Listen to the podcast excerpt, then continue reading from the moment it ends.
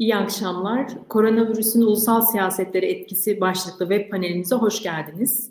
E, panelimizi YouTube, Facebook ve Twitter aracılığıyla da takip edebilir ve e, konuklarımıza sorularınızı bu kanallar aracılığıyla iletebilirsiniz. Bugün birbirinden değerli konuklarla koronavirüsün ulusal siyasetleri nasıl etkilediğini gerek e, teorik çerçevede gerekse de ülke örnekleri üzerinden ele alacağız. Bu bağlamda e, Ankara Hacı Bayram Veli Üniversitesi öğretim üyesi ve Polis Akademisi Başkan Yardımcısı Sayın Hamit Emrah Beriş, e, SETA DC Araştırma Direktörü ve Penn State Üniversitesi öğretim üyesi Sayın Kılıç Buğra Kanat, SETA Berlin araştırmacısı e, ve Bamberg Üniversitesi öğretim üyesi Sayın Erkut Ayvaz'la beraber koronavirüsün ulusal siyasetleri etkisini ele alacağız.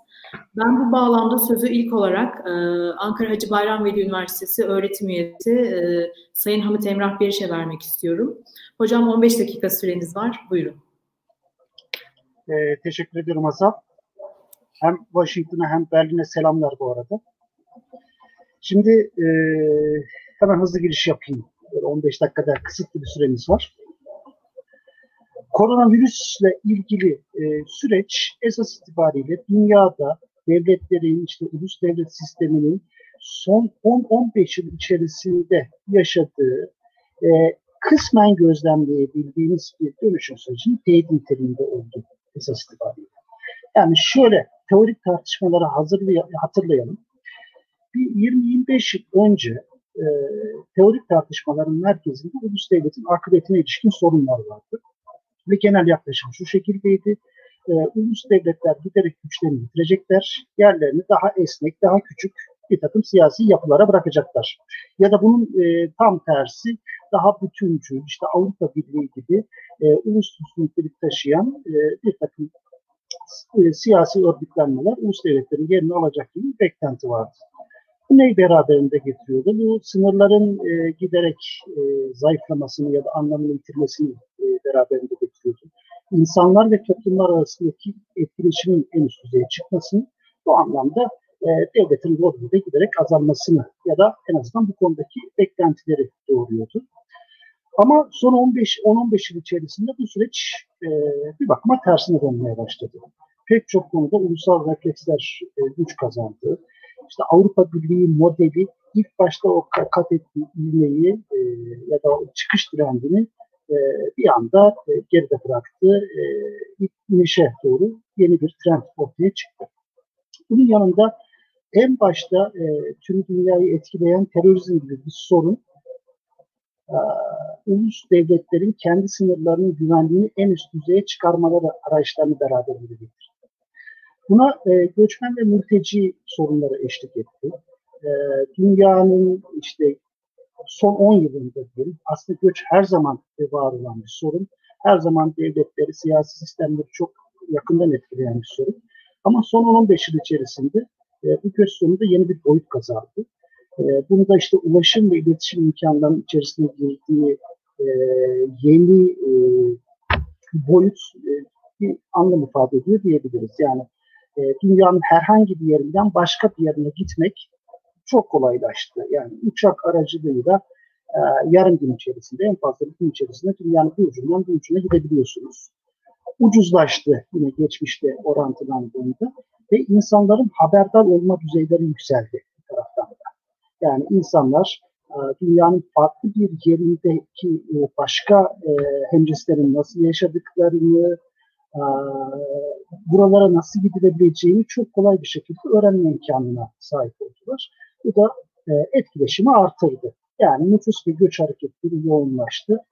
Bu çok yoğun bir şekilde mülteci sorununu beraberinde getirdi.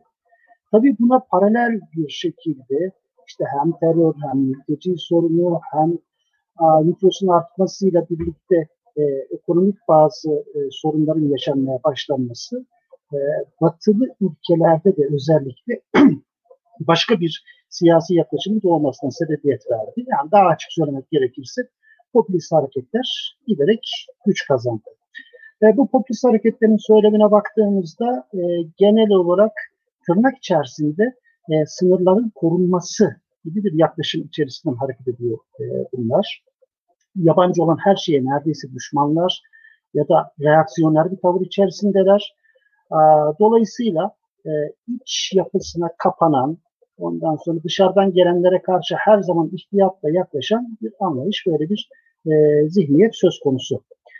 E, aslında bu yaşadığımız Covid süreci de bunu destekleyen bir nitelik gösteriyor. Şimdi öyle olduğu söylendiği için ya da öyle varsaydığımız için ifadeyi kullanıyorum. İşte Çin'in bir şehrinde ortaya çıkan bir hastalık birkaç ay içerisinde dünyanın hemen her tarafına yayıldı.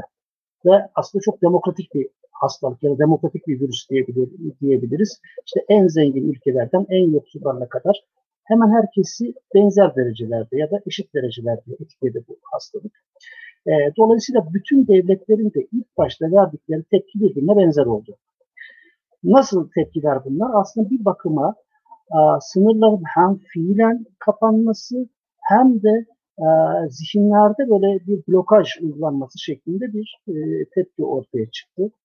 Şey düşünelim yani bu e, virüs ilk ortaya çıktığında bütün devletler e, öncelikle kendi vatandaşlarını ya da kendi ülkelerinde yaşayan insanları korumak refleksiyle bu düşünceyle hareket ettiler. Sınırlarını kapattılar. E, yani bir nevi ulusal ölçekli, ulusal çapta karantinalar ortaya çıktı. E, bunun yanında birbirlerine yönelik işte sağlık sektöründen tutun da işte gıdaya kadar kritik birçok alanda e, temel hayati malzemelerde dahil olmak üzere pek çok e, malzemenin, malın malzemenin ülke dışına satışını da yasakladılar. E, işte vatandaşlarını başka ülkelerde ise mümkünse e, getirmeye, kendi ülkelerine getirmeye çalıştılar. Ya da başka ülkeler bunu teşvik etti zaten. Dolayısıyla bu e, krizin ilk yol açtığı etki yani son 10-15 yıldır zaten var olduğunu düşündüğümüz o eğilimin güçlenmesi yönünde olduğu işte e, bu e, ulus devlet refleksinin bir bakıma e, yeniden canlanması, yeniden hayata geçmesi olarak karşımıza çıkıyor. E, yani bir bakıma 20-25 yıl öncesinde akıbetleri tartışılan bundan sonra ne olacak denilen ulus devletler e, tarih sahnesinde yeniden belirdiler. Biz de varız dediler. Yani daha doğrusu hiçbir yere gitmeye niyetleri olmadığını bir kez daha hatırlattılar. Bunu tabii olumlu ya da olumsuz bir anlam yüklemeden e, söylüyorum. Yani ortaya çıkan popülist hareketlerin e, dünya için çok fazla e, daha doğrusu çok olumsuz etkiler doğurduğunu da görmek mümkün. Yabancı düşmanlığından tutun İslamofobiye kadar pek çok unsur geçtiğimiz dönemler içerisinde çok yadırganırken e, marjinal olarak görülürken bir anda ana akım siyasetin parçası haline geldi pek çok batı ülkesinde. Yani işte Trump'tan tutun da Le kadar pek çok popülist siyasetçi a, iktidar oldu ya da iktidarın en ciddi, en güçlü alternatif durumuna geçti. Buradaki rezervlerimizi, çekincelerimizi ayrı bir yere koyuyorum. Ama diğer taraftan e, ulus devletin e, yeniden canlanması, yeniden güçlenmesine ilişkin bir durum var. Bunun e, destekleyen, daha doğrusu bunun paralelinde giden başka bir anlayış güvenlikle alakalı. Zaten e, bu ardı ardına gelen terör saldırıları ya da terör eylemleri e, güvenliğin devletler açısından önceliklerini artırmıştı. Ama bunun dışında yaşadığımız son süreçteki gelişmeler hani uzun süredir yeni güvenlik anlayışı e, terimiyle ifade edilen e, ve geleneksel güvenlik anlayışının yanına pek çok yeni parametre et, e, ekleyen teorik yaklaşımları güçlendiren bir nitelik gösteriyor aslında. Aa, işte bu koronavirüsün e, laboratuvar ortamında mı üretildiği, biyolojik bir silah mı olduğu bu tür tartışmalardan çok bağımsız söylüyorum bunu. Bunlar çok spekülatif yorum, yorumlar. Henüz e, bilmediğimiz konular. Ama a, şunu gör, gördük bir bakıma. E, böyle bir virüs ya da işte bu tür bir biyolojik unsur eğer e, bir devlet tarafından kullanılmak isteniyorsa e, çok kolay bir şekilde dünyanın farklı yerlerine yayılabilir bir tehdit unsuru olabilir. Devletler dışında terör örgütleri de bunu e, yine aynı şekilde kullanabilirler. Bu neyi beraberinde getiriyor? Bu işte güvenlik konseptinde de zaten uzun bir süredir yaşayan genişlemeyi ya da özgürlükler e, aleyhine yaşanan daralmayı destekleyen bir mahiyet taşıyor. Yani geleneksel olarak güvenlik ve özgürlük dengesinden bahsedilen yani güvenlik ve özgürlük dengesi aslında Birleşik Kaplar Yasasına gönderme yapar. Yani bir tarafta güvenlik artıyorsa özgürlüklerden e, taviz vermeniz kaçınılmaz olur ya da özgürlükleri genişletiyorsanız e, güvenlik açısından belli zaaflar içerisinde düşmeyi göze almanız gerekir. E, dolayısıyla bunların arasından o dönemki somut koşullar ya da konjonktürel etmenler doğrultusunda bir karar vermeniz gerekir. E, devletlerin son dönem içerisinde yaptıkları esas itibariyle güvenlik lehine özgürlüklerin daraltılmasını göz, göz önüne almak oldu. Hakeza e, işte ekonominin küçülmesini göz önüne almak oldu. Yani ülke içerisinde giriş çıkışların kısıtlanması, bu ister turist giriş çıkışı olsun, ister ticari amaçlarla ya da başka amaçlarla olsun aslında bununla paralel giden bir durum. E, hem kendi vatandaşlarınız da dahil olmak üzere e, pek çok insanın özgürlüğünü kısıtlıyorsunuz ya da e, işte ekonomik olarak belli imkanlar sağlamadan önüne geçiyorsunuz. Ama diğer taraftan e, kendi güvenliğinizi ya da ülkenizin güvenliğini bu şekilde sağlayabileceğinizi düşünüyorsunuz ve çok da haksız değilsiniz aslında. E, dolayısıyla bu tür etkiler yani güvenliğin de daha doğrusu güvenliğe bakışın da değişmesi yönünde etkiler doğurdu. Bahsettiğimiz gibi e, zaten Batı dünyasında işte 11 Eylül saldırılarından sonra başlayan en son son 5 sene içerisinde Fransa'da, Almanya'da, İngiltere'de başka yerlerde terör eylemleri ya da eylem korkusu nedeniyle giderek daralan özgürlükler e, burada iyice e, benzer, daha doğrusu güvenlik tedbirleri en üst düzeye çıkarılacağı benzer bunun işaretlerini e, görüyoruz. Devletler bundan sonra pek çok alanda daha dikkatli olmak durumundalar. Yani bu özellikle işte biyolojik, kimyasal ya da tarımsal ürünlerin başka yerlerden e, getirilen ürünlerin e, tedariki, tedarik süreci, tedarik zinciri, e, bunun yanında iç tüketime sunulması gibi çok e, sayıda başlığı, çok sayıda e, konuyu e, kapsıyor. Bir de bunun dışında tabii devletler kurumsal kapasitelerini güçlendirici önlemler de almak zorundalar. E, yani bu e, karşılaşılan durum esas itibariyle çok alışık olunan bir hadiseyi yansıtmıyor. Yani bundan 3-5 yıl önce birisi çıkıp da dünyada böyle bir virüsün yayılacağını ve bütün dünyayı etkisi altına alacağını söylese herhalde kimse inanmazdı. Ee, ama böyle bir vakayla, böyle bir olguyla karşılaştık. Ee, dolayısıyla devletlerin de buna yönelik e, kurumsal kapasitelerini geliştirmeleri, iyileştirmeleri e, önem taşıyor bu noktada. Yani Türkiye açısından bakacak olursak yani Türkiye'nin e, sağlık alanında bugüne kadar yaptığı yatırımların çok önemli katkılarını, çok önemli faydalarını gördük. Yani e, elbette ki dünyanın her yerinde olduğu gibi bu, bu kadar büyük bir krizde belli spesifik sorunlar yaşanmış olabilir. Ama Türkiye e, sağlık alanında bu e, soruna iyi bir cevap verdi diye düşünüyorum. Hakeza e, kritik bazı ma ma malzemelerin e, temini, en baştan itibaren maske ve eldiven de dahil olmak üzere pek çok malzemelerin temini bakımından da çok ciddi bir sorunla karşılaşmadık. İşte kuru gıda da aynı e, durumla, aynı avantajlarla e, yüz yüze kaldık. Daha doğrusu bunu e, lehimize olarak kullanmayı becerebildik. Dolayısıyla bu sorunu iyi atlattık ya da devam ediyor sorun ama en azından belli açılardan iyi yönettik. Bu şu anlama gelmiyor. Bundan sonraki sorunlarda da benzeri şekilde olumlu ve çok hızlı cevap verebiliriz anlamına gelmiyor. Bunun için ne yapmak lazım? Bunun için e, önleyici bir takım tedbirler almak ve buna ilişkin mekanizmalar geliştirmek lazım. Bunu sadece Türkiye için söylemiyorum. Dünyanın bütün e, her tarafındaki devletler için söylüyorum. İşte en gelişmiş devletlerin bile e, kriz ortaya çıktıktan sonra e, temel bir takım ihtiyaç maddelerinin e, talebine ilk cevap verememeleri e, aslında e, böyle bir sorunun varlığına işaret ediyor. E, dolayısıyla e, bundan sonra devletler bu tür kriz senaryolarını genişletip buna ilişkin tedbirler almak ya da işte bahsettiğimiz gibi kapasitelerini bu doğrultuda geliştirmek zorundalar. Yeni güvenlik anlayışı ve bu paralelde yaşanan değişimlerden bahsettik. İşte orada biyolojik güvenlikten, gıda güvenliğinden, siber güvenlikten e, vesaire çok sayıda farklı etmen ekleyebiliriz buna. Bunlardan bahsediliyordu. Aslında yaşanan süreç e, bir bakıma buradaki bütün tezlerin de iddiaların da doğrulanması anlamına geliyor.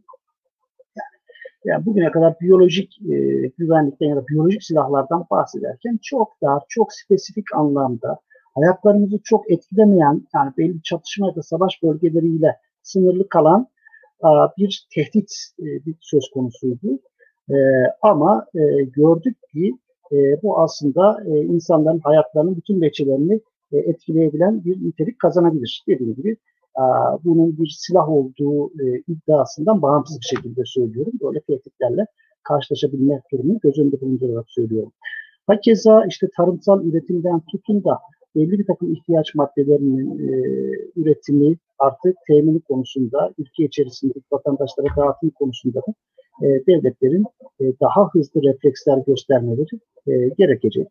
Bu neyi beraberinde getiriyor? Bu pek çok açıdan, pek çok alanda e, yeni ekonomik, toplumsal ve siyasal politikalar izlenmesini beraberinde getiriyor. E, bir kere şunu söyleme şansımız kalmadı artık. Yani devletler işte ekonominin geniş alanlarından çekilsin, bu alanı tamamen piyasaya ya da özel sektöre bıraksın. E, hani ekonomiden neredeyse hiç ilgilenmesin deme şansımız artık kalmadı. Bunu görmek ve kabul etmek gerekiyor.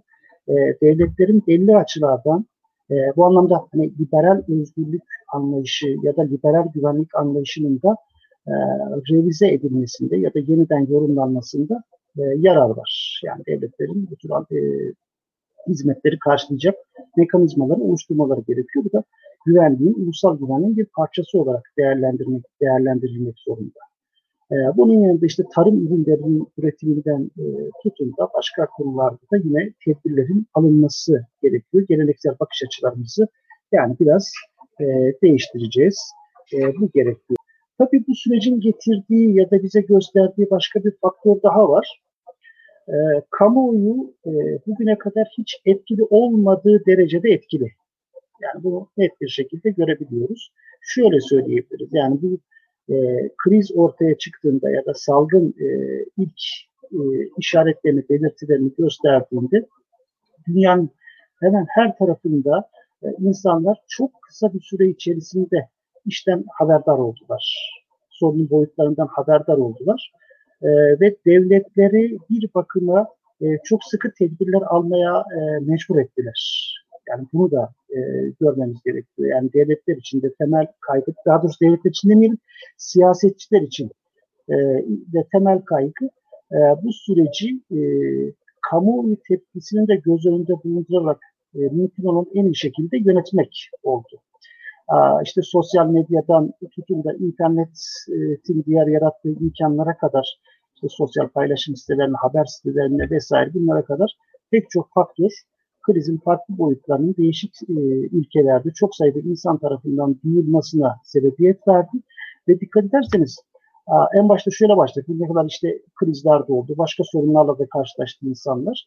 Ama bu kriz vesilesiyle, daha doğrusu bu salgın vesilesiyle bütün devletler aslında üç aşağı beş yukarı benzer tepkiler gösterdiler. İşte ulusal sınırlarını kapatmaktan tutun da işte ülke içerisindeki karantina uygulamalarına ya da sokağa çıkma yasaklarına kadar pek çok nokta e, benzerlik taşıyor. Bu da aslında kamuoyu baskısının e, siyasi rejimler üzerindeki etkisinin en önemli göstergelerinden e, birisi durumunda. İşte vatandaşlar çok kolay bir şekilde internet üzerinde organize olabiliyorlar, örgütleniyorlar. Kendi haklarını, çıkarlarını e, yine internet üzerinde savunabiliyorlar. Dolayısıyla e, bundan sonra siyasetçiler de e, bu faktörü daha çok göz önünde bulundurmak zorunda kalacaklar diye düşünüyorum, tahmin ediyorum. Ben sürekli konuşuyorum o zaman ama vaktimiz var mı? Herhalde biraz geçti vakti.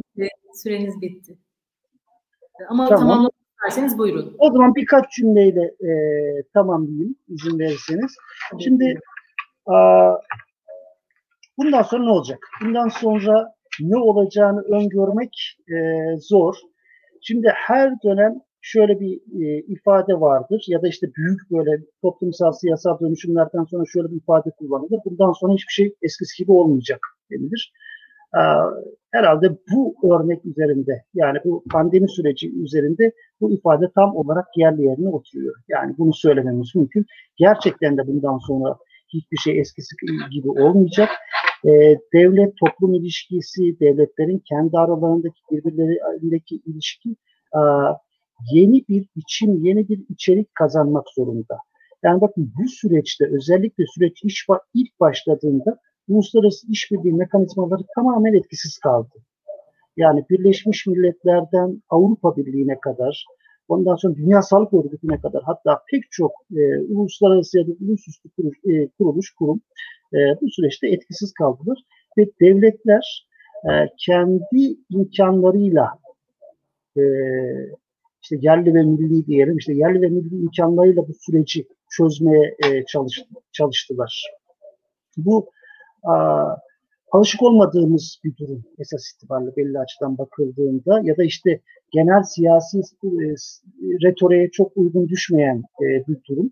Bundan sonraki e, gelişmelerde bu süreçte ortaya çıkan bu ilişkilerin unutulmayacağını düşünüyorum. Yani devletler en ufak bir krizde yine kendi başlarında kalabileceklerini görecekler ve e, iç mekanizmalarını e, buna göre e, geliştirecekler. Kurumsal kapasitelerini artıracaklar e, ve ulusal reflekslerinde e, daha da güçleneceğini, bunun e, paralelinde ulus devletlerinde e, güçleneceğini e, düşünüyorum, e, tahmin ediyorum diyebiliriz.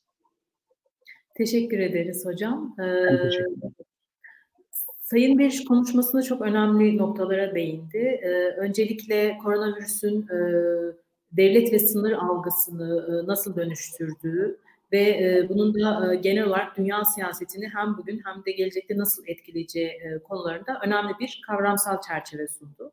Bu bağlamda özellikle güvenlik, göç, popülizm gibi unsurlar üzerinden Covid sürecinin dünyada nasıl bir dönüşüm yarattığını ve bu dönüşümü hangi kavramlar etrafında okumamız ve değerlendirmemiz gerektiğini söyledi. Bu bağlamda özellikle özgürlük ve güvenlik ikilemine ve bunun toplumsal ve siyasal düzeyde yarattığı etkilere yaptığı vurgu çok önemliydi.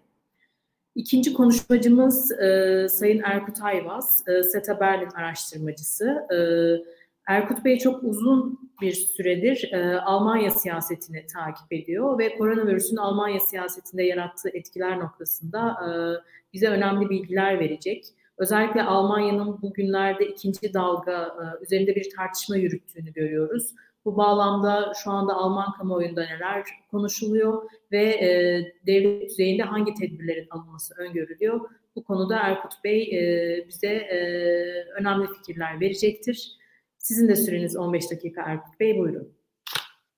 Çok teşekkür ederim Hazal Hanım. Öncelikle davetiniz için ve bu panelin tertip edilmesinden dolayı teşekkür ederim. Ee, Hamit Emrah Hoca'ya da aslında güzel bir kavramsal çerçeve ile bir giriş yaptığı için de teşekkür etmek istiyorum. Oldukça istifade ettik.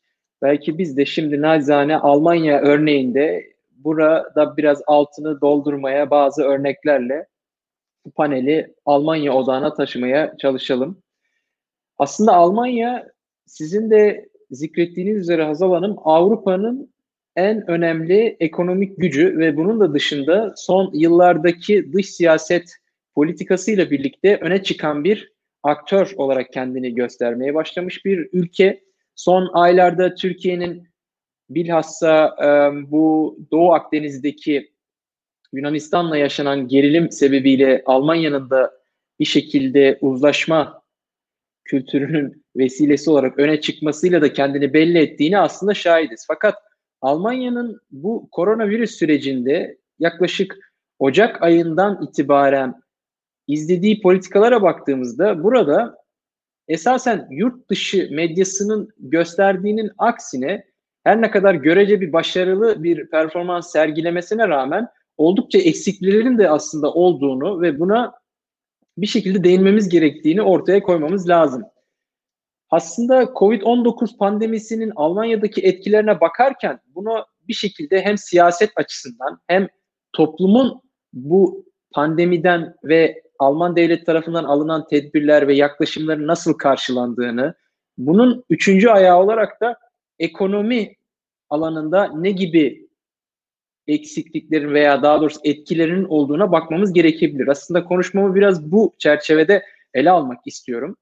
Öncelikle siyaset cephesi tabii Almanya 2017'de gerçekleşen son federal meclis seçimlerinden sonra zaten kırılgan bir koalisyon hükümetiyle yönetilmekteydi. Neden kırılgan diyorum? Çünkü ortada toplumun iki ana eksenini temsil eden Hristiyan demokratlar yani muhafazakarlarla bir diğer eksenini temsil eden sosyal demokratların büyük koalisyon adı altında bir koalisyonu söz konusuydu. Zaten önceki dört yıllık dönemde de bu hükümetin görevde olduğunu bildiğimiz üzere yeni hükümetin bu süreçte zor bir e, perspektifi hayata geçirmek zorunda kaldığını öncesinden biliyoruz. Nitekim bir önceki konuşmacımız Hamit Emre Hoca'nın da zikrettiği üzere göç konusunun özellikle 2015 yılında Avrupa'da da gündeme gelmesi ve yeni bir dalga olarak siyaset dünyasını da değiştirmesi, özellikle aşırı sağcı hareketlerin bu süreçte güç kazanması, merkezdeki siyasi partileri zorlaması 2017 sonundan 2020 başına kadar Almanya'yı da etkilemiştir. 2020 başına geldiğimizde koalisyon hükümetinde şöyle bir tabloyla karşı karşıyaydık. Şansölye Merkel 2005 yılından bu yana yönettiği Almanya'da aynı zamanda 2000 yılından bu yana genel başkan olduğu Hristiyan Demokratlar Birliği Partisi'nden 2021 yılında şansölyelikten yani başbakanlıktan bir diğer ifadeyle 2019 başı itibariyle ise Hristiyan Demokrat Birliği Partisi'nin genel başkanlığını bırakacağını söylemişti. Yani parti içerisinde zaten bir kafa karışıklığı, bir yön belirleme arayışı olduğunu son bir buçuk yıldır gözlemliyoruz.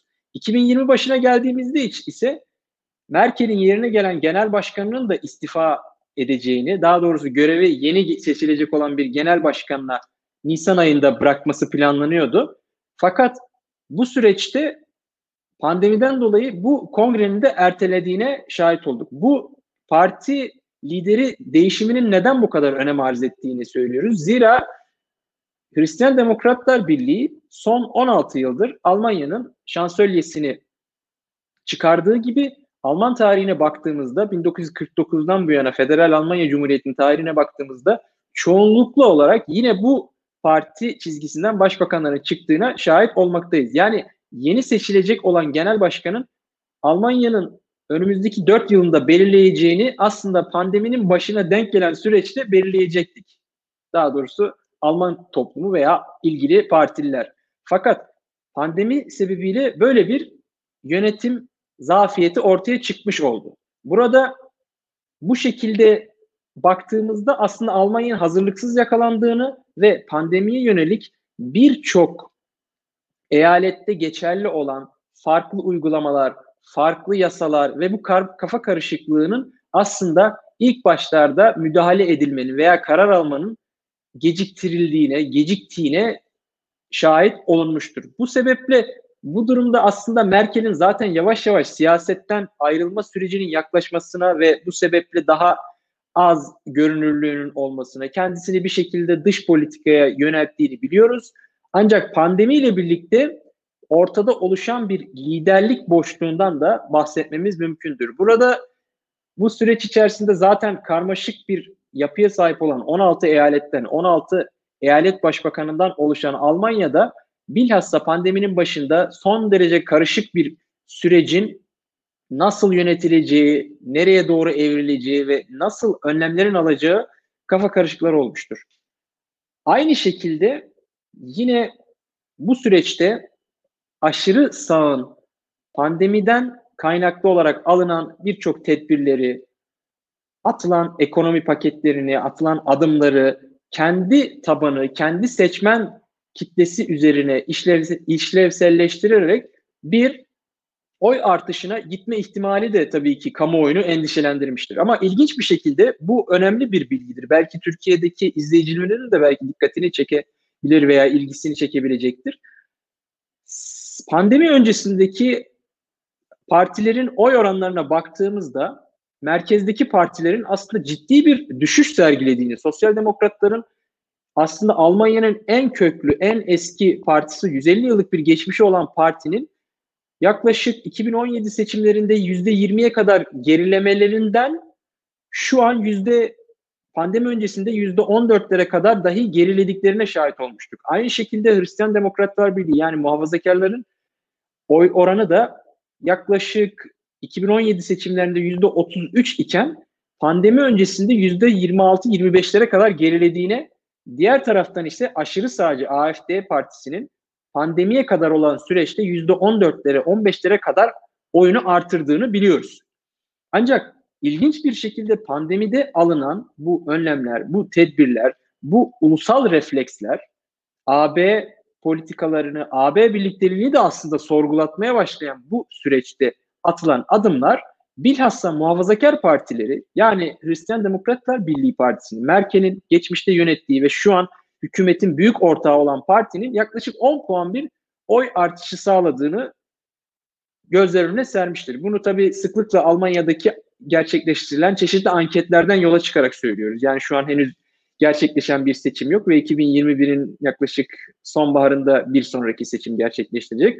Ancak burada altını çizmek istediğim husus toplumun pandeminin ilk başında gördüğü o koordinasyonsuzluk, o eksik bilgi alışverişi bilhassa hükümetin ve devlet tarafından ilk baştaki o duraksama daha sonraki süreçte güçlü liderliğin ve güçlü figürlerin de ortaya çıkarak sıkı tedbirler alınmasıyla birlikte toplumun buna bir güven sağlamasına dönüşmüştür. Bu da aynı şekilde oy oranlarının artmasına dönüşmüştür. İlginç bir şekilde bazı analiz e, analistlerin de dikkat çektiği üzere aslında böyle dönemlerde felaketlerin, krizlerin ve pandemilerin olduğu dönemde daha çok sol politikaların ön planda olması ve sol partilerin ağırlıklı olarak oy artışıyla gitmesi gerekirken Almanya örneğinde muhafazakar hareketlerin yaklaşık 10-11 puan bir oy artışına gitmeleri enteresan bir detay olarak karşımızda durmaktadır. Nitekim çünkü sol parti seçim pandemiden önce %10'luk bir oy bandında bulunurken son anketlere de baktığımızda panelden önce de baktım %7-8'lere kadar gerilediğini görmekteyiz. Aynı şekilde Almanların meşhur ve güçlü bir geçmişi de olan liberal, liberal parti yani Hür Demokrat Parti'nin de neredeyse %5'lik seçim barajına gerilediğini görmekteyiz. Önümüzdeki süreçte bunun aslında Alman akademisi ve Alman düşünce kuruluşları çevreleri tarafından da analiz edilmek isteneceği bilinmektedir. Bununla birlikte pandeminin başında yaşanan o kurumsal karmaşıklık, kafa karışıklığı, eyaletler arası işbirliğinin sekteye uğraması görüntüsü pandemi sonrasında yeni bir değişim arayışına da evrilecektir. Burada ne demek istiyorum? Almanya'da federal sistemin birçok vesileyle tartışmaya açıldığı geçmiş dönemlerde bilinmekteydi. Fakat son pandemiyle birlikte federal sistemin eksikliklerinin birçok vesileyle gün yüzüne çıkması toplumun da bu yönde bir talebinin aslında daha sesli bir şekilde dile getirilmesine neden olmuştur. Dolayısıyla şu an mevcut aşamadaki Alman federal bir parlamenter sisteminin önümüzdeki dönemlerde daha farklı şekillerle güçlendirileceğini ve hatta dönüştürülebileceğini de şimdiden hazırlıklı olmak gerektiğini düşünüyorum. Bir diğer önemli husus, konuşmamın da başında işaret ettiğim üzere toplumun bu pandemiye yönelik verdiği tepki ve nasıl karşıladığı sorusudur. Aslında dış siyaset üzerinden okuduğumuzda da gördüğümüz üzere çok taraflık esası üzerine kurulan bilhassa Alman dış politikasının dahi AB üyesi olması ve Avrupa'nın en güçlü ülkesi olmasına rağmen bir ulus devlet refleksi, klasik ulus devlet refleksi verdiğini gördük, görmekteyiz. Aynı şekilde toplumun da bu yönde bir talebinin daha gür sesle ortaya çıktığına bu süreçte şahit olduk. Hatta geriye dönük şu an bazı hükümet mensubu siyasetçilerin aslında pandeminin ilk başında ihracat yasaklarının dahi devreye konmasının hata olduğunu, AB gibi bir proje içerisinde sınırların kapatıldığının aslında tam bir fiyasko olduğunu ve bunun bir daha asla tekrar edilmemesi gerektiğini sıklıkla duyuyoruz. Özellikle son günlerde sonbahar aylarıyla birlikte yine artışta olan vaka sayılarından kaynaklı olarak toplumda oluşan bu tedirginlik durumu her ne kadar Mart ayındaki o ilk şok dalgasının aynı etkisini vermese de toplumsal bilinç, toplumsal beklenti benzer bir aşırı ulusal refleksin bu defa verilmemesi yönündedir. Nitekim siyasiler de bu yönde sürekli açıklamalar yapmakta. Hatta Hazal Hanım'ın bahsettiği üzere ikinci dalganın son günlerde aslında kapıda olduğu ve yeni tedbirlerin de Almanya devleti, federal hükümet ve eyalet hükümetleri tarafından alınmak istediği biliniyor. Fakat burada da hala az önce bahsettiğim o yapısal, kurumsal sorunlardan dolayı tam anlamıyla alınamadığına şahitiz. Örneğin geçtiğimiz gün yaklaşık 8 saatlik bir toplantı gerçekleştirildi federal şansölye ve 16 eyalet başbakanı arasında. Ancak yeni alınacak olan tedbirler konusunda birçok eyalet başbakanının direndiğini zira burada da aslında üçüncü ayağımız olan ekonomik sebeplerin ön planda olduğunu biliyoruz. Yani biz her ne kadar burada kurumsal, ulusal, dış siyaset vesaire gibi konularda konuşuyor olsak da Alman toplumun ve Alman devletinin önceliğinin ekonominin ayakta olması gerektiği gerçeğidir. Bunu sürekli son aylardaki yayınlarda, siyasilerin açıklamalarında hem AB hem de federal çapta Berlin'in yaptığı yardım işletmeleri olsun, büyük firmalara, büyük şirketlere yönelik yardım kararlı olsun ön planda olduğunu görüyoruz. Yani bu son ikinci dalga ihtimali, ikinci dalgaya yönelik endişelerin de arttığı bu dönemde en nihayetinde sağlık hususunun tabii ki birinci bir gerekçe olarak tedbirlerin alınabileceği ön plandadır. Fakat arka planda her şey, her halükarda ve her şeye rağmen Alman ekonomisinin ikinci bir lockdown dediğimiz yani normalleşme dışındaki tüm adımlara aslında adım atamayacağı gerçeğidir. Yani bunu her halükarda engellemek istiyor Almanya ve toplumun da bu yönde bir talebi olduğunu söyleyebiliriz. Fazla da zamanımı geçirmek istemiyorum. Anladığım kadarıyla 15 dakikaya doldurmuş gibi duruyoruz. Aslında bir sonraki sorular bölümünde de Evet doğru. tekrar bir dönüş yapabiliriz. Teşekkürler Erkut Bey. Ee, Erkut Bey de konuşmasında özellikle Alman siyasetinde koronavirüsün nasıl etkili olduğunu ve önümüzdeki süreçte bu bağlamda neler beklendiğini e, bize özetledi. Bu bağlamda özellikle ilk süreçlerde yaşanan karışıklıkların ve e, görev ve yetki alanı konu hususundaki karışıklıklardan ötürü devletin özellikle belli alanlarda geç müdahale ettiğini fakat daha sonrasında Merkel'in liderliği sayesinde e, daha etkili bir müdahale şansı elde ettiğini söylemesi önemliydi. Bunun dışında özellikle siyasal partilere, e, koronavirüsün siyasal partilere olan etkilerinden bahsetmesi de bir diğer önemli detaydı. Bu bağlamda özellikle koronavirüs e, sürecin başından beri konuşulanın aksine Almanya'da aşırı sağ hareketlerin bu süreçte daha zayıfladığı ve taraftar kaybettiği e, fakat merkez partilerin ve özellikle muhafazakar partilerin bu bağlamda güç kazandığını vurgulaması da önemli bir detaydı. Üçüncü konuşmacımız e, Sayın Kılıç Burak Kanat. E, Sayın Kanat bize e, özellikle Amerika'da biliyorsunuz 3 Kasım'da bir seçimler gerçekleşecek, başkanlık seçimleri ve koronavirüs e, altındaki adaylar kampanyalarını çok zorlu koşullar altında e, gerçekleştirmeye çalışıyorlar. Bu bağlamda koronavirüsün e, Amerika Birleşik Devletleri'ndeki etkilerini Sayın Kanat'tan dinleyeceğiz. Sizin de 15 dakikalık süreniz var Sayın Kanat. E, teşekkür ediyorum Hazal. E, şimdi e, İzin verirsen bu 15 dakikanın her 5 dakikasını 3 ayrı başlıkta e, toparlayayım. Birincisi e, iç politika konuştuğumuz için Amerika'da e, korona krizinin hemen öncesinde e, yaşanan e, belki tartışmalar, genel tartışmaya e, ayırmak lazım ilk bölümü. Şöyle e, düşünmek gerekiyor. Aslında Amerika e, bu e, son e, birkaç senedir sürekli olarak e, bir tartışma yaşıyordu aslında. İçe kapanma tartışması. Burada izolasyonizm dediğimiz e, ve e, sürekli olarak tartışılan bir meseleydi. Genel e, fikir şu şekildeydi aslında. Birçok e, analist, birçok e, tarihçi, birçok siyaset bilimci Amerika'da 2000'li yıllardan itibaren yaşananlar aslında 1920'lerde yaşananlara çok benzetiyordu. Niye işte Birinci Dünya Savaşı'na girmiş? Amerika ilk kez dünyada e, boy göstermiş E, o dönemde bir de İspanyol gribi e, ne duçar kalmış, e, binlerce insan ölmüş ve bunun sonucu olarak da savaş sonrası Amerika'da e, geniş bir içe kapanmacı politika ortaya çıkmıştı.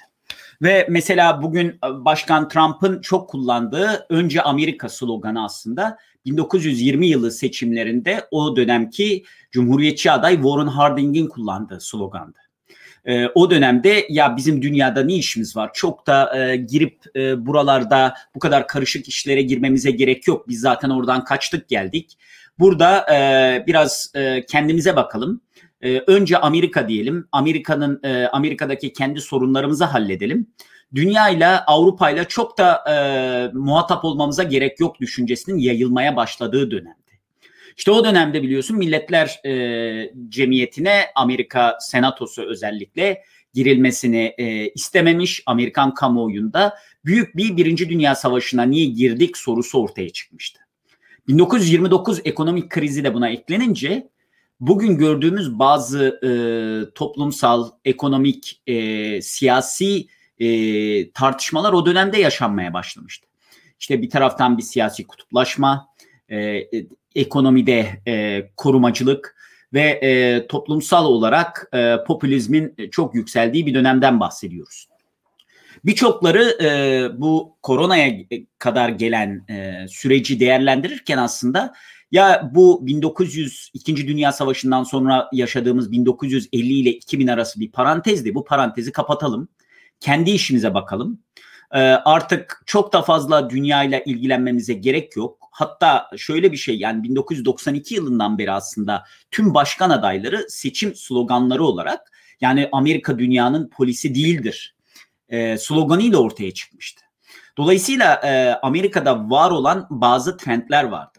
Bu trendler aslında e, tam da 2020 yılının başında işte seçime yaklaşırken e, Amerika'da Trump'la Biden arasında farklı dünya görüşü, Amerika'nın dünyadaki rolünün ne olacağı konusunda geniş bir tartışmayı beraberinde getirmişti. Hadi 1920'deki tartışmalar hemen hemen paralel olarak 2020'de yaşanmaya başlamıştı.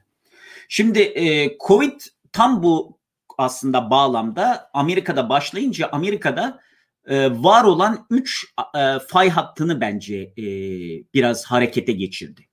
Yani e, genel olarak e, hani Covid birçok şeyi değiştirdi, birçok şey hani dünyada farklı olacak gibi bir düşünce hakim oldu birçok insana ama aslında e, bu var olan trendleri 2000 yılından itibaren var olan trendleri, var olan tartışmaları biraz daha şiddetli bir hale getirdi. Şimdi birinci fay hattı aslında kimliksel bir fay hattıydı ve Amerika son 10 e, senedir en azından özellikle Obama'nın başkanlığı sonrasında e, iki farklı kimliğin, iki farklı düşüncenin e, sürekli olarak e, gerilimini yaşıyordu.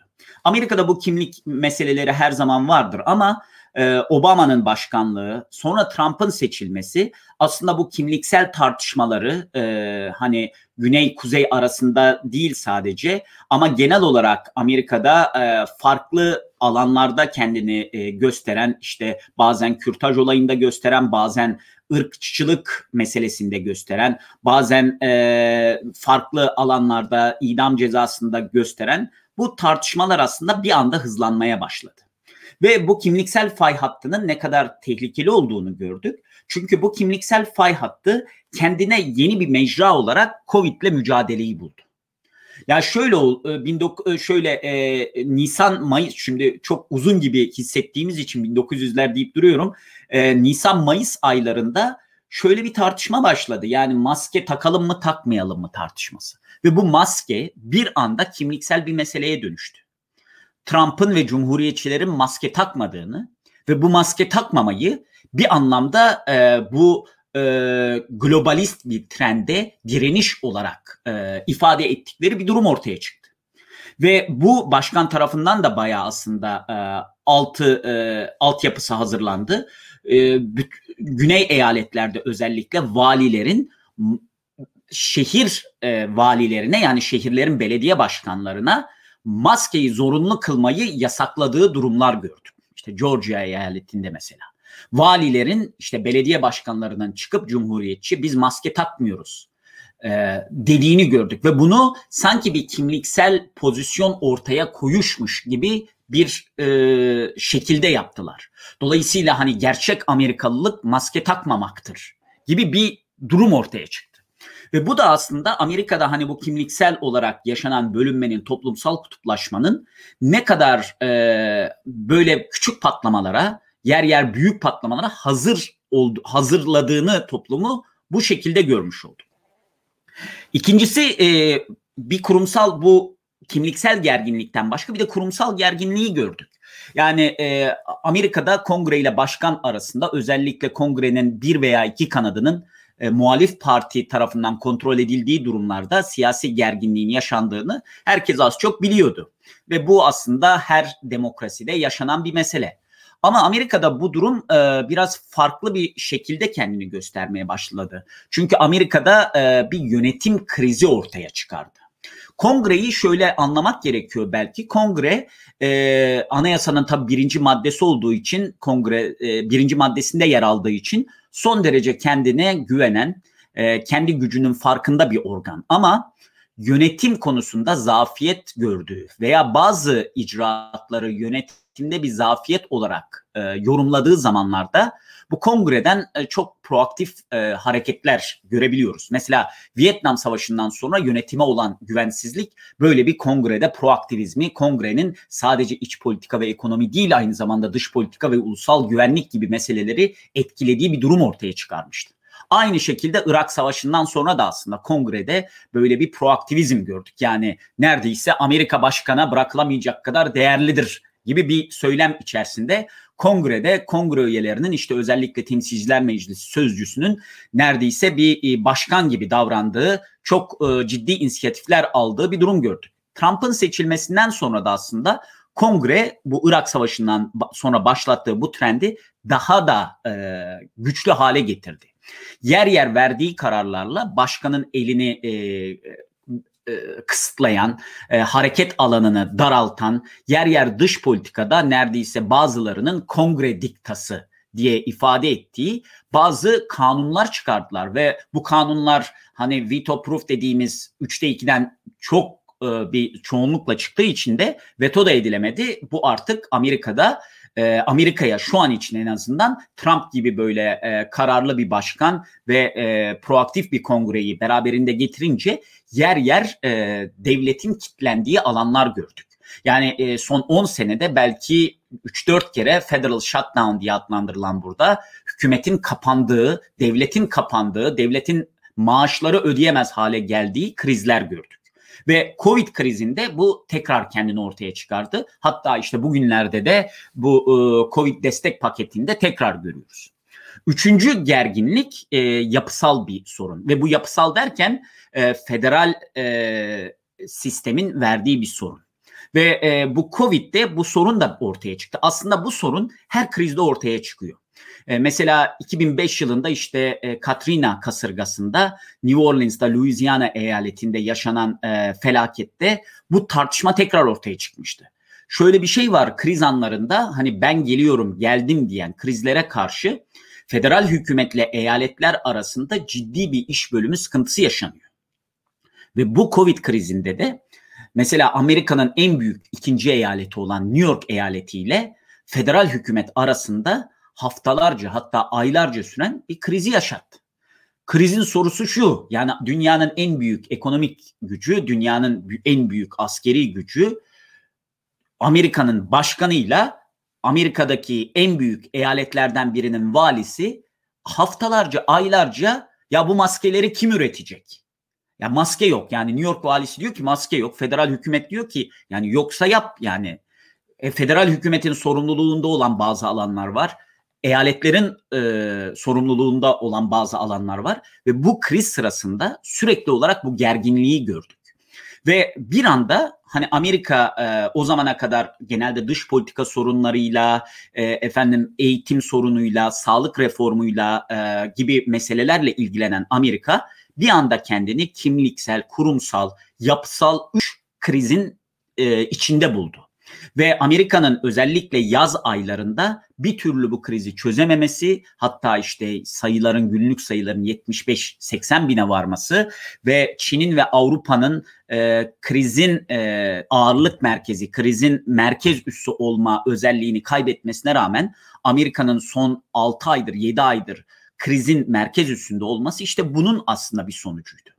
Yani bir taraftan kongreyle başkan tartışıyor, bir taraftan e, eyaletle federal hükümet tartışıyor, bir taraftan halk maske takalım mı takmayalım mı kavgaları yapıyor sokaklarda ve bunun soru sonucu olarak Covid aslında Amerika'daki bütün bu fay hatlarını harekete geçiren ve e, büyük bir depreme sebep olan bir e, durum yarattı. Peki herkesin çok konuştuğu, senin de sorduğun peki seçimleri nasıl etkileyecek? Tabii bütün bunların üzerine Amerika bir seçim yılındaydı 2000 yılı, 2020 yılı ve Amerika'da bu seçim süreçleri oldukça uzun. Yani geçen sene Temmuz ayında başlayan tartışmalardan bahsediyoruz. Bir buçuk sene kadar süren bir süreç ve bu sürecin sonucunda işte 2020'de Cumhuriyetçi aday Trump'la Demokrat aday hemen hemen belli olmuştu. Biden arasında işte Nisan'da tam olarak belli oldu. Biden arasında bir seçim. Peki bu bu durum Amerika'daki iç politik dengeyi ve seçimi nasıl etkiledi? Birincisi şimdi demokratlar 2016 yılında seçimi kapattığında aslında yaptıkları en sorunlu şey ve kendileri açısından kendilerine en çok zarar veren şeylerin başında Trump'ın kişiliğine direkt olarak yapılan eleştiriler geliyordu. Efendim Trump etik değil, Trump ahlaki işler yapmamış, Trump'ın evlilik dışı e, bir sürü ilişkisi var. İşte Trump şöyle e, e, patavatsız bir adam gaf yapar. Şimdi bütün bu tartışmalar aslında Cumhur e, demokratlar için cumhuriyetçilere Trump Trump'a oy vermemeyi yani cumhuriyetçileri Trump'a oy vermemeyi ikna edecek bir durum gibi algılanıyordu. Ancak gördük ki toplumsal kutuplaşma öyle bir noktaya geldi ki bunlar çok da fazla Trump tabanını etkilemedi. Trump tabanı Trump'a yapılan tüm eleştirilerde hatta azil sürecinde şöyle bir soru sordu. Yani peki bu bizim hayatımızı nasıl etkileyecek? Trump'ın kötü olması bizim hayatımızı nasıl etkileyecek? İşte evangelistlere Trump çok ahlaki işler yapmadı gibi bir şeyler söyleniyordu. Bunlar muhafazakar, dindar bir kesim. Bunlar da ya bize ne yani o yapmamış olabilir ama bizim istediğimiz her şeyi yapıyor noktasındaydı. Hatta işte Trump'ın kampanya menajeri ya papa seçmiyoruz ya iyi bir yönetici seçiyoruz. Adam işte iyi bir yönetici gibi şeyler söylüyordu. Bir anda aslında hani o soru var ya işte e, peki bizim hayatımızı nasıl etkileyecek bu? Bir anda şunu gördük ki Covid ile Covid kriziyle o aradaki köprü yapılmış oldu. Yani o bağlantı yapılmış oldu. Kötü bir e, yönetimde kötü bir yönetim olması bizim hayatımızı nasıl etkiler? E demek ki insanlar ölür. İşte 250 bin insan ölüyormuş. Covid'den bir sürü insan hasta oluyormuş. Ve orada Trump belirli bir e, aslında e, ilk kez aslında 4 sene iktidarında ilk kez ciddi olarak bir e, zarar gördü. E, bir iki dakika verirsen Hazal hemen e, tamamlıyorum. İkincisi tabii ekonomi. Bu ekonomiyi belirtmek lazım. Çünkü Ocak ayında Trump Trump'ın en güçlü yanı ekonomiydi. Ve Ocak ayında işsizlik %3,5'a düşmüş ve e, 50 yılın en düşük rakamı. Trump sürekli bunu gündeme getiriyor ve ekonomi üzerinden son derece e, güçlü bir karne ortaya sunuyor, koyuyor. Ancak Covid ile birlikte önce e, işsizlik oranının bir anda yükselmeye başlaması şu an yüzde sekizlerde yaz aylarında yüzde on bire kadar çıkmıştı. İkincisi 1929 ekonomik krizinden sonra en ciddi ekonomik daralmayı yaşaması. Yani yüzde otuza yakın e, ikinci çeyrekte bir ekonomik daralma yaşadı Amerika. Bunun sonucu olarak Trump elindeki o güçlü e, kozu da kullanamaz hale geldi. Üçüncü olarak tabii Trump hastalandı. Ve Trump'ın hastalanması kendi karizması için şöyle bir sıkıntı yarattı. Tüm tartışmayı, seçim tartışmasını tamamen aslında Biden'ın sağlığı üzerinden götürmeye çalışan bir başkan gördük. Yani Biden'ın demans olduğu, e, Biden'ın e, akli melekelerini tam kullanamadığını söyledi. Biden'ın zeka e, testi yapması gerektiğini söyledi.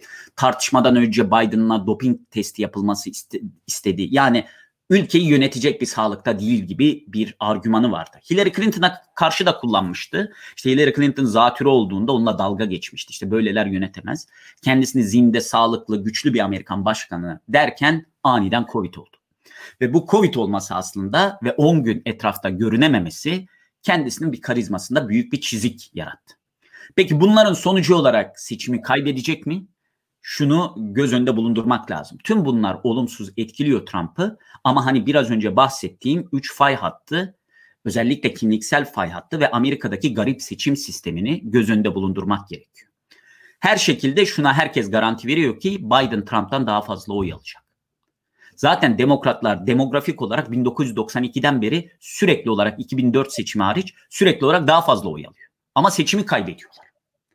Dolayısıyla e, yani e, tıpkı 2000, 2000 ve 2016'da olduğu gibi. Bunda da daha çok oy olacak ama işte garip seçim sistemi ve kutuplaşma ve bu kimlikselleşen kutuplaşma artık hani siyasi meseleler üzerinden değil hayat tarzı üzerinden maskeye indirilecek indirilebilecek kadar hayat tarzı üzerinden yap, yaşanan kutuplaşma Trump'ı hala anketlerde önemli bir e, rakip olarak gösteriyor. Hala kimse bak e, son bir şey söyleyeyim. Anketlerde Biden 10 puan önde. Kimse bütün kararsız eyaletlerde Biden ortalama 5 puan önde. Ama kimse çıkıp hiçbir siyasi analist çıkıp seçimi Biden kazanacak diyemiyor. İşte bugün New York Times'ın dediği gibi seçimi Trump da kazanabilir. Argümanı ortaya koyuyor. Ve bu da aslında işte o garip seçim sistemiyle bu kimliksel, kurumsal ve yapısal fay hattının sonucu. Teşekkür ediyorum. Biz teşekkür ederiz Sayın Kanat. Sayın Kanat konuşmasında özellikle Amerika Birleşik Devletleri ekseninde koronavirüs sürecinin etkilerine değindi.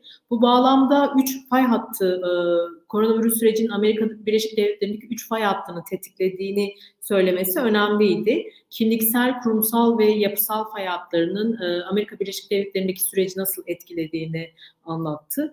Ayrıca özellikle e, federal devlet ve eyaletler arasında bu süreçteki görev ve yetki e, çatışmasının da bu süreçte Amerika Birleşik Devletleri'ndeki yönetim açısından bir zaaf yarattığını ve bütün bu tartışmaların da Amerika Birleşik Devletleri'ndeki seçim sürecini çok yakından e, etkilediğini söyledi. E, konuşmalarımızın tamamlanmasının ardından soru cevap bölümüne geçeceğiz. E, ben ilk olarak e, ilk soruyu Sayın Hamit Emrah Beriş'e yöneltmek istiyorum.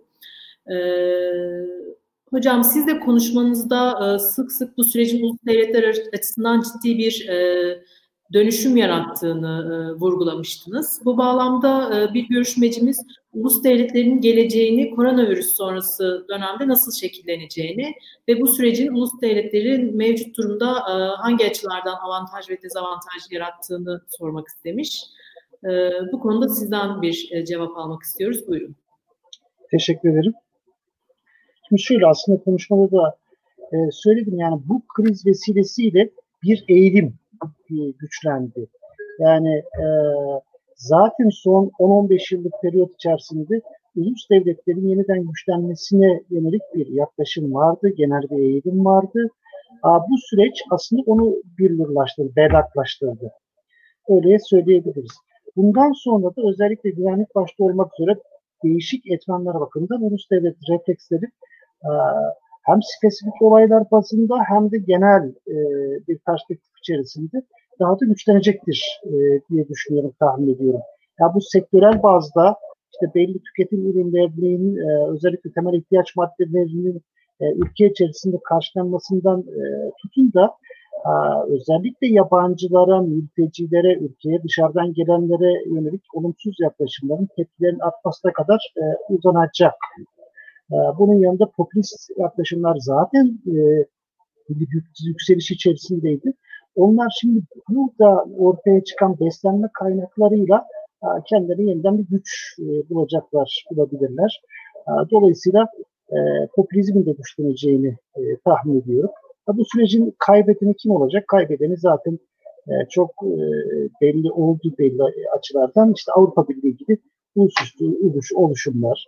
Ondan sonra e, görevini e, tam olarak ifa edemeyen ya da böyle bir sıkışmışlık, böyle bir kriz dönem içerisinde etkili bir koordinasyon sağlayamayan işte Birleşmiş Milletler'den tutun da Dünya Sağlık Örgütü gibi bir takım uluslararası kuruluşlar olacak.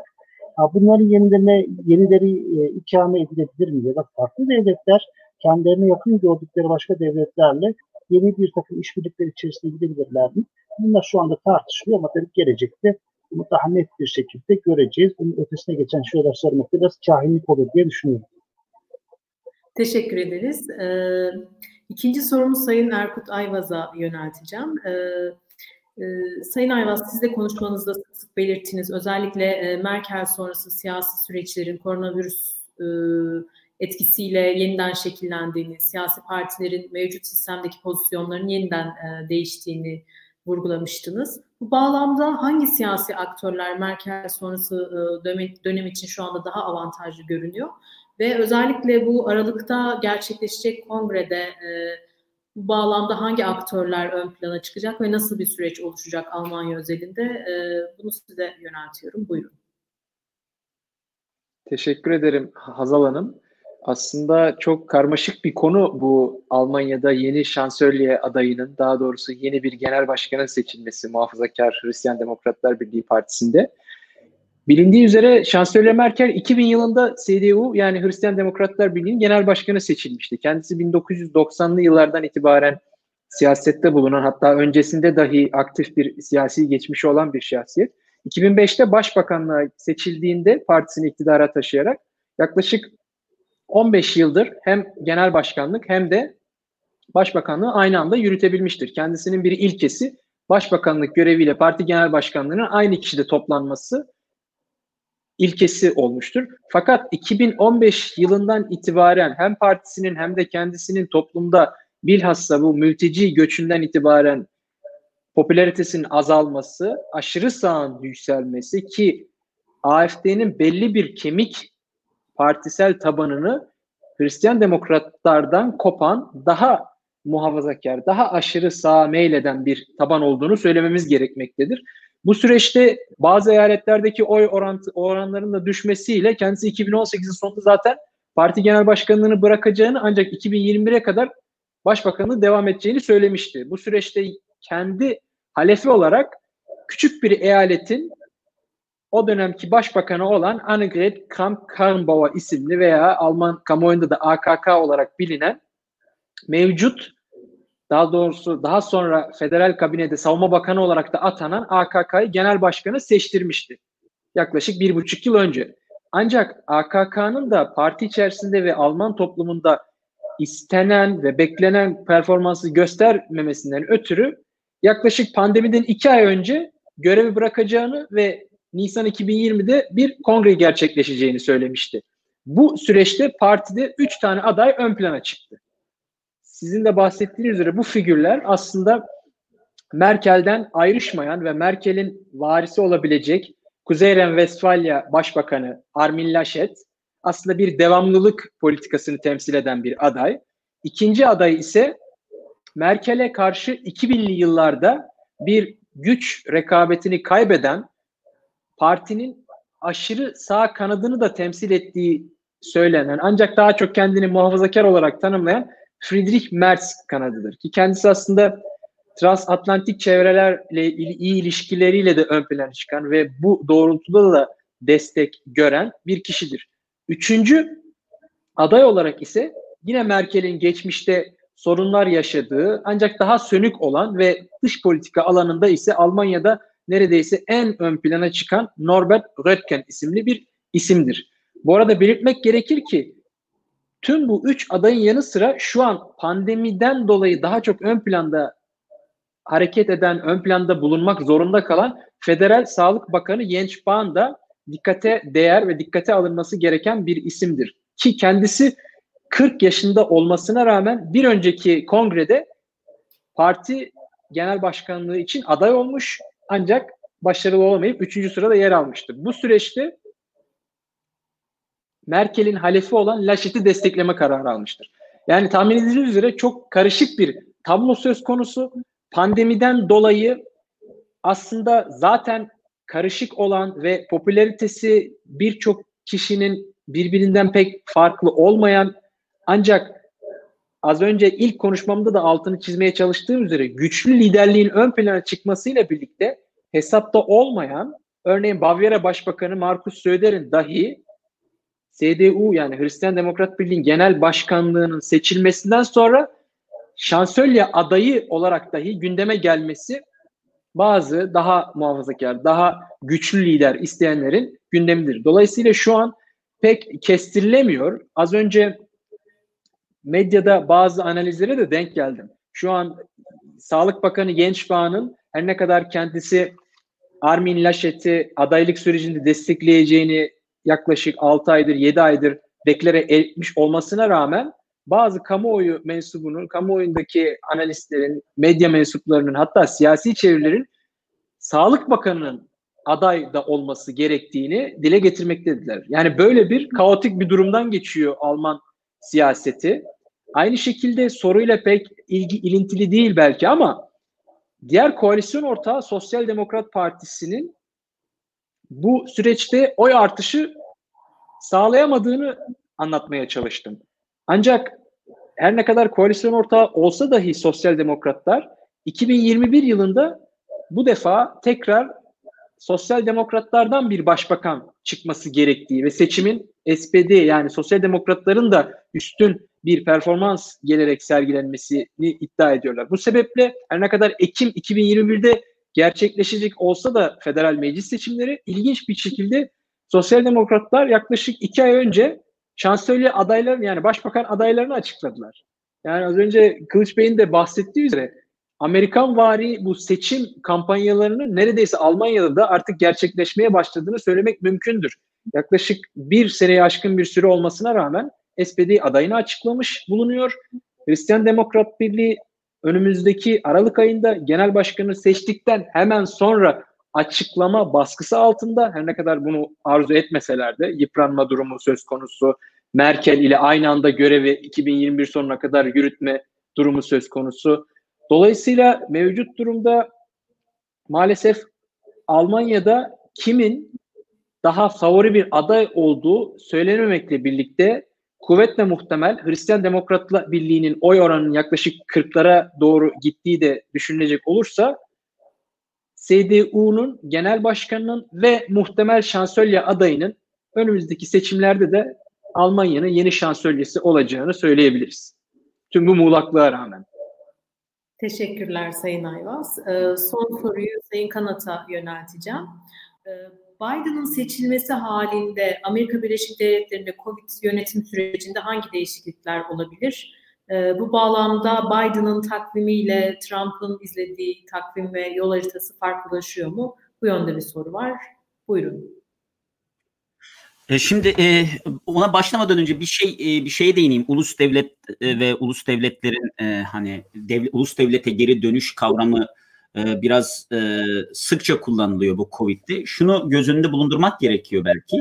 Yani bir yandan evet devletler, toplumlar aslında hani gözlerine devlette dikti. Özellikle uluslararası örgütlerin bu konudaki e, beceriksizliği ve zamanında müdahale edememesi sonucunda özellikle Dünya Sağlık Örgütü'nün yaşattığı fiyaskolardan sonra.